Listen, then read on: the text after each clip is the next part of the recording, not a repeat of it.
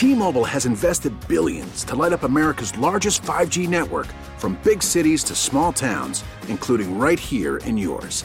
And great coverage is just the beginning. Right now, families and small businesses can save up to 20% versus AT&T and Verizon when they switch. Visit your local T-Mobile store today.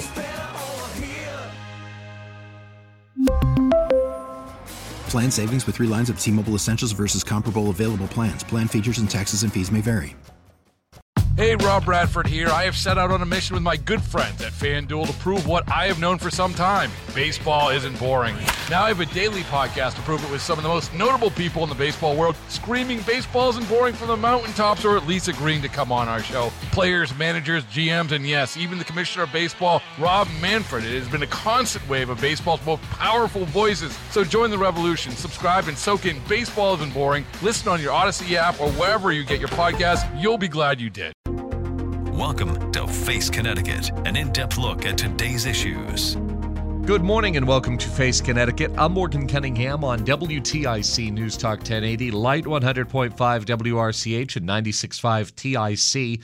This morning we're going to be talking about pharmacies particularly big pharmacy issues that impact everybody nationwide, but we're going to boil it down and figure out just how these issues are impacting us here in Connecticut. Our guest is the CEO of the Connecticut Pharmacists Association, Dr. Nathan Tinker. Nathan, good to have you on the program this morning. Thank you, Morgan. I'm happy to be here.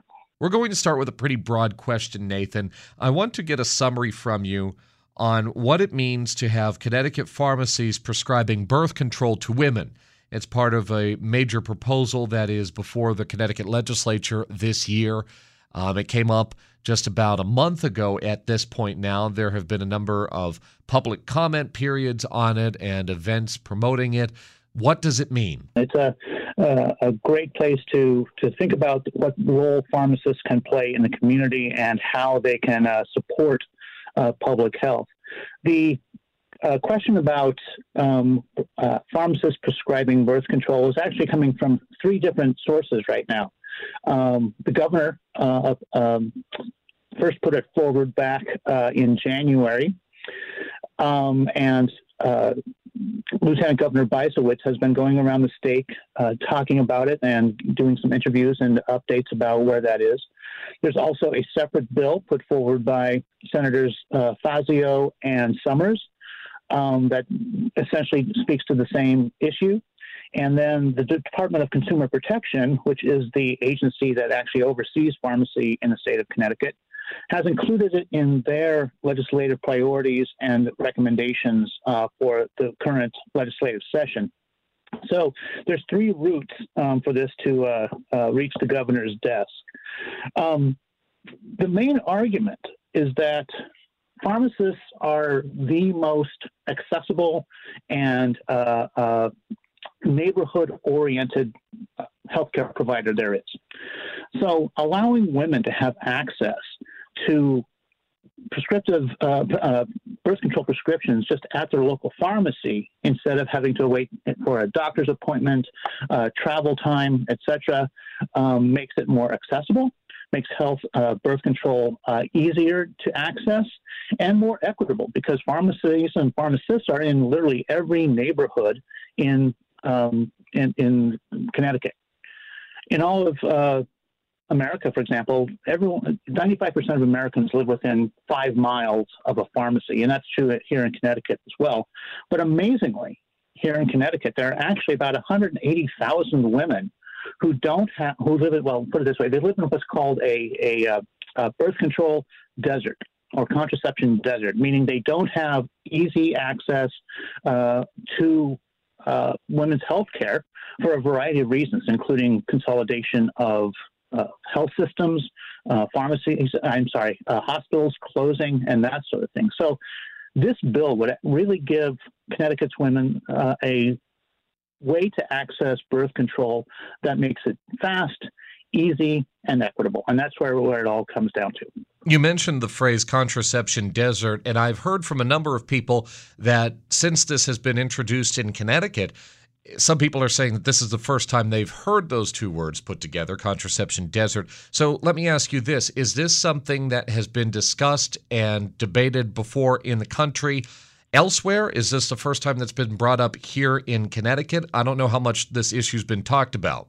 So it's, it's actually um, there are a number of uh, sources out there talking about uh, uh, women's health care and ease of access to it. So the the term uh, contraception desert actually goes back, I believe, 15 or 20 years in all. Um, it's it's nothing new to the rest of the country. Uh, it may be new to Connecticut, but one of the reasons that it's new to Connecticut is especially in the northwest and eastern parts of the state, you're seeing um, hospitals uh, that are either consolidating or or cost cutting, doing away with access to maternity care and, and women's health care. So the definition for a contraception desert, um, I think is put forward by a group I believe is called uh, Power to Decide. And that their definition is that it's a space where um, easy access to maternity care uh, is more than 40 minutes away from a uh, a, a, woman. A woman is more than 40 minutes away from from access to maternity care. So that has to do with you know location, um, with ease of access, and that sort of thing. So it's not a new phrase. It may be new to Connecticut, and it, uh, honestly, you know, we live in one of the most uh, uh, uh well-developed uh, states in in the United States, and that's probably why this is new. Is to think about the fact that you know even in a place like Connecticut, you could have areas where women's health care is is difficult to get to and um, you know, bills like this make that. Dr. Nathan Tinker, the CEO of the Connecticut Pharmacists Association, is with us this morning on Face Connecticut, and we're going to spend a bit of the time talking about the topic of whether or not Connecticut pharmacies can prescribe birth control or not. You mentioned that there are several different avenues for this to get passed in Connecticut. The different bills themselves, though, are they different? I think they're um, going to be all pretty similar. They're, you know, three different paths. The um, Department of Consumer Protection, uh, I'm sorry, the, the General Law Committee, uh, which oversees the Department of Consumer Protection, is actually uh, holding a hearing this afternoon. Uh, this is Mon- uh, Tuesday um, on this very issue. So this is one of the bills that's going to be uh, discussed in the General Law Committee, and that is the DCP bill, as I mentioned. Um, the approach is all essentially the same. Give pharmacists the ability to prescribe and distribute hormonal birth control to women, uh, you know, as they request it.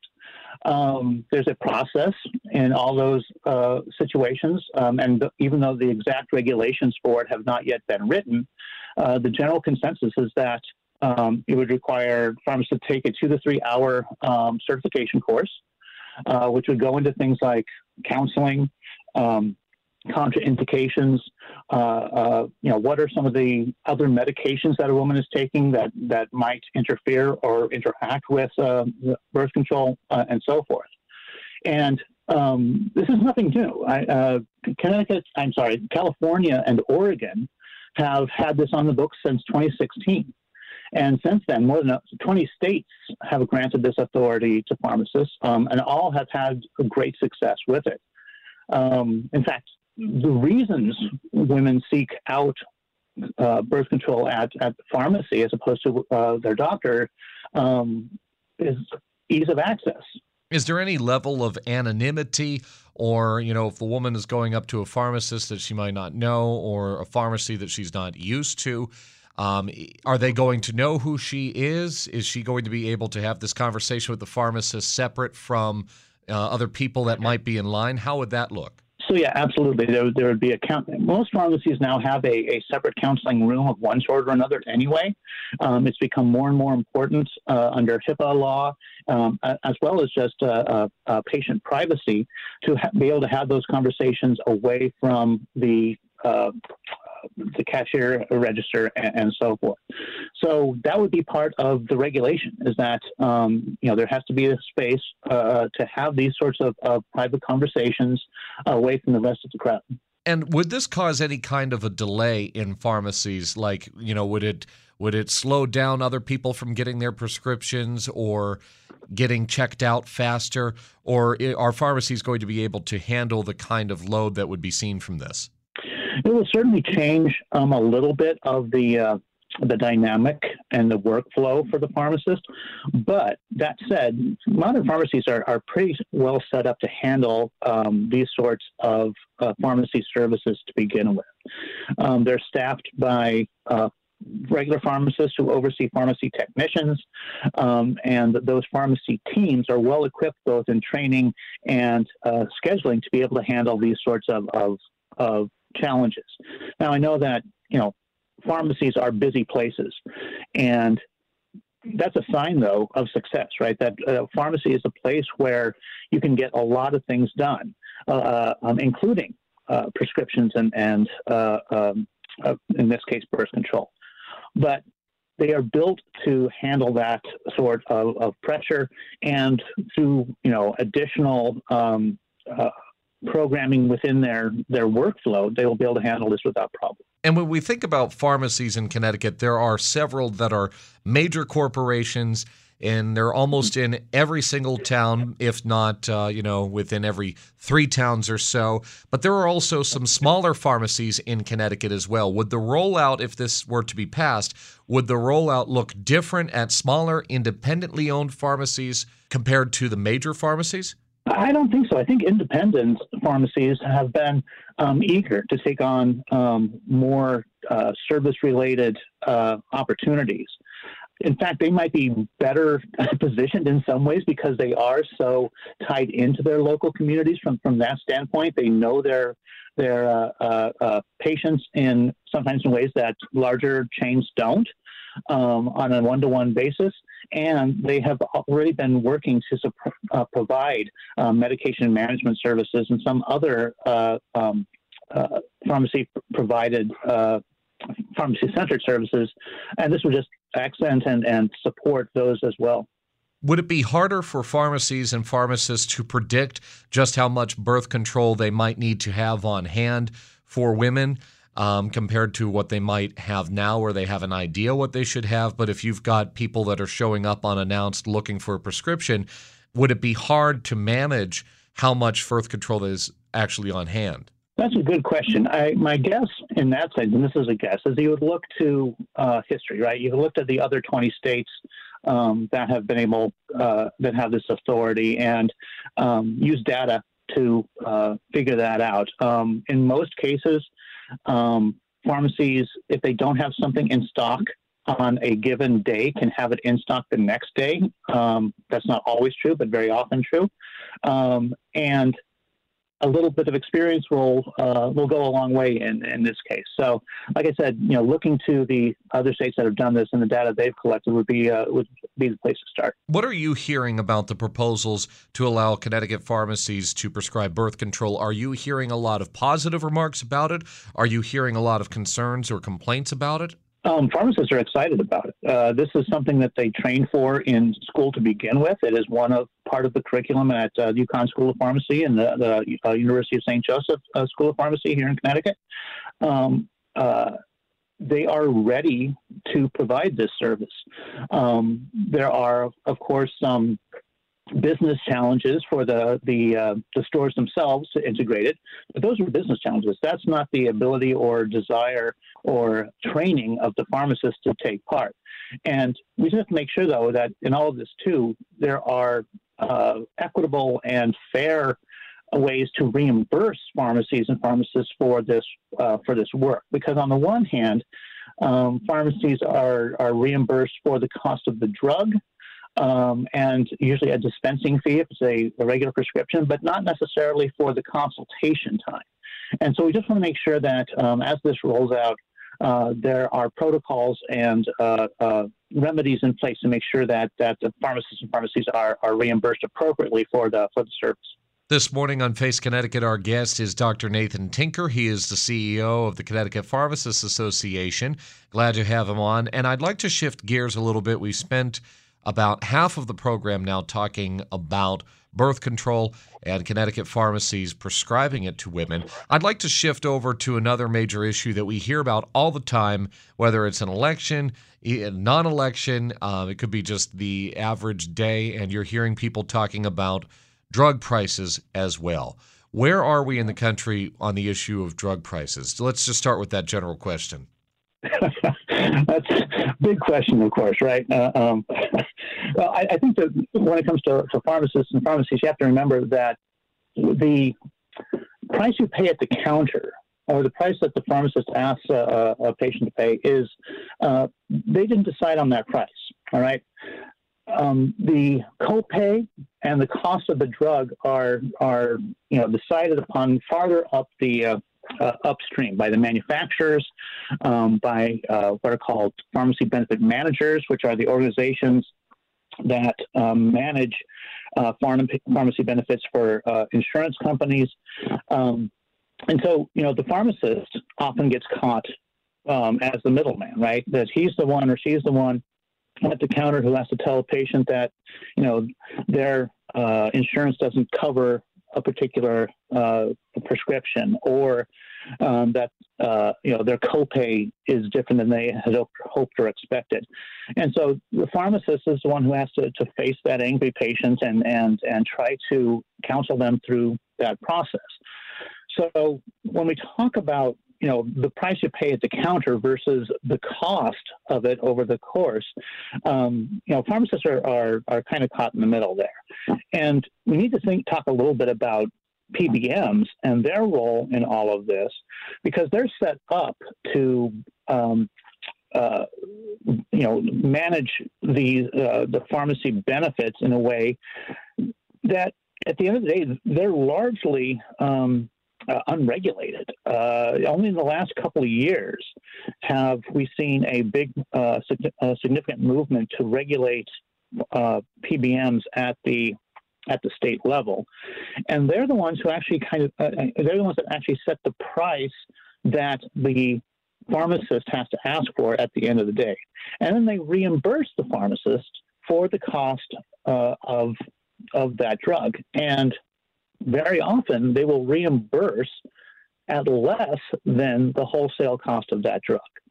So a pharmacist might be buying a drug at, say, $100 a bottle, um, but the PBM reimburses them for that particular drug at only $90 a bottle.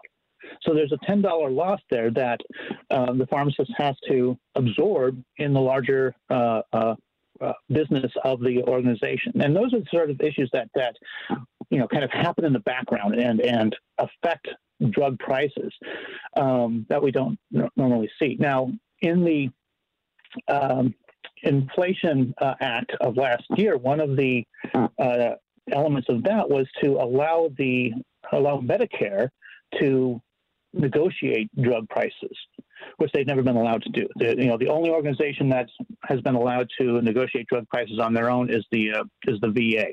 So when Medicare is able to negotiate these prices, then you're going to see a lot of, of movement in the way pricing takes place, in the leverage the, the government has to uh, affect those prices.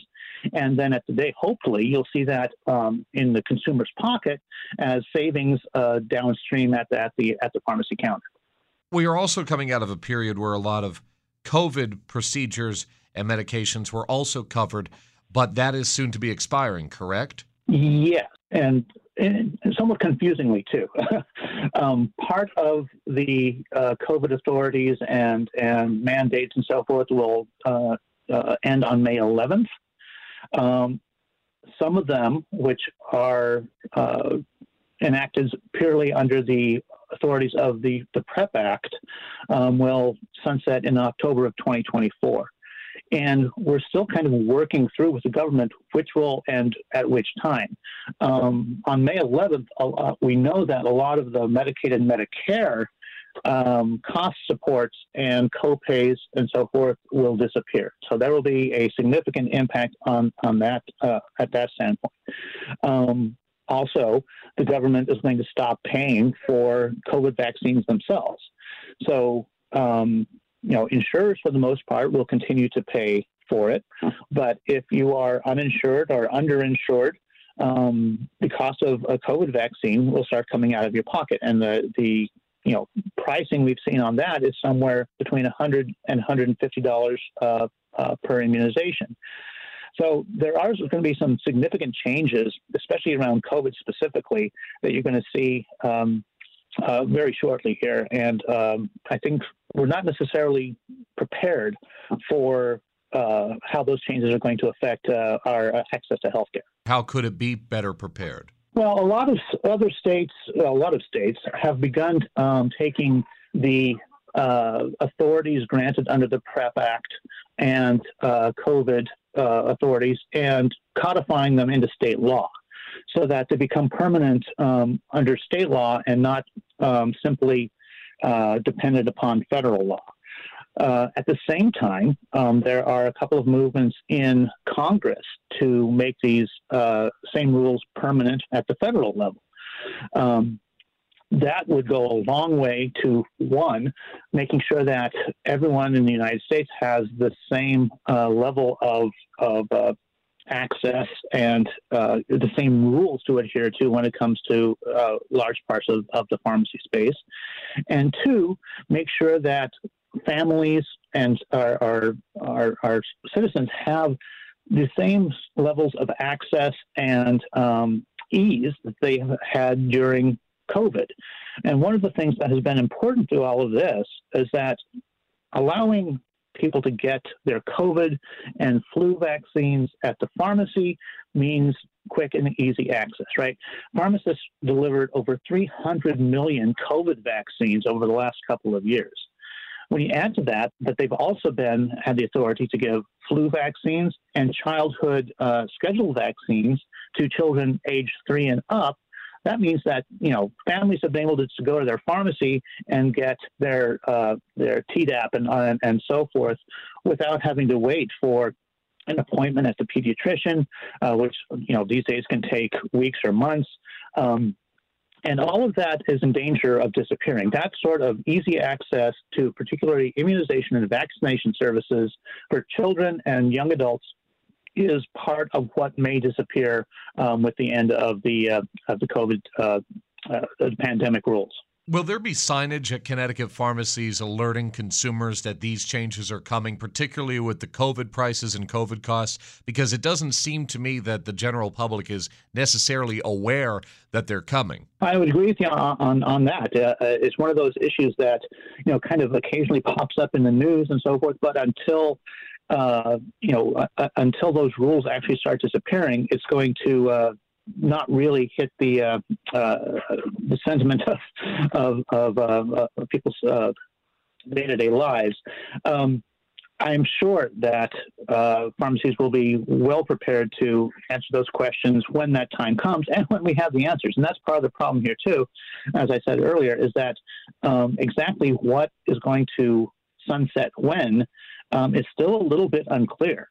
And uh, CPA, uh, along with um, a lot of uh, all the other state uh, pharmacy associations, as well as the uh, uh, National Community Pharmacists Association and the National Association of Chain Drugstores, have written a letter to um, CMS and CDC asking for clarification because uh, right now, no one on the federal side is kind of giving a good explanation of what's going to uh, disappear when and how we need to prepare for it. So uh, there's work to be done on that front between now and May 11th, and hopefully sooner than later we'll have some answers and be able to prepare uh, our patients and customers for those for those changes. Nathan, it has been a pleasure getting an update from you and several of your perspectives this morning. Speaking, of course, on Face Connecticut with Dr. Nathan Tinker, CEO of the Connecticut Pharmacists Association. There are other issues we could have brought up and talked about, but we'll have to save those for another episode. Is there anything else, any final thoughts on what we discussed this morning that you'd like to circle back on or add more to that you didn't get a chance to? Well, the one thing I'd, I'd, I'd reiterate is that pharmacies are the closest point of contact of healthcare for every community.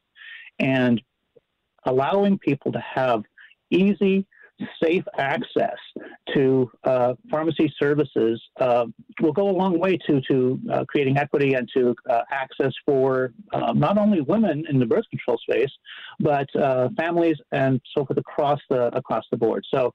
Um, you know, pharmacists are, are there ready and able, and uh, I'm, I'm glad to see that we're finally starting to recognize the important role pharmacists can play uh, at a public health level uh, here in Connecticut. Thank you so much for coming on Face Connecticut this morning. I appreciate it. Thank you. Thank you.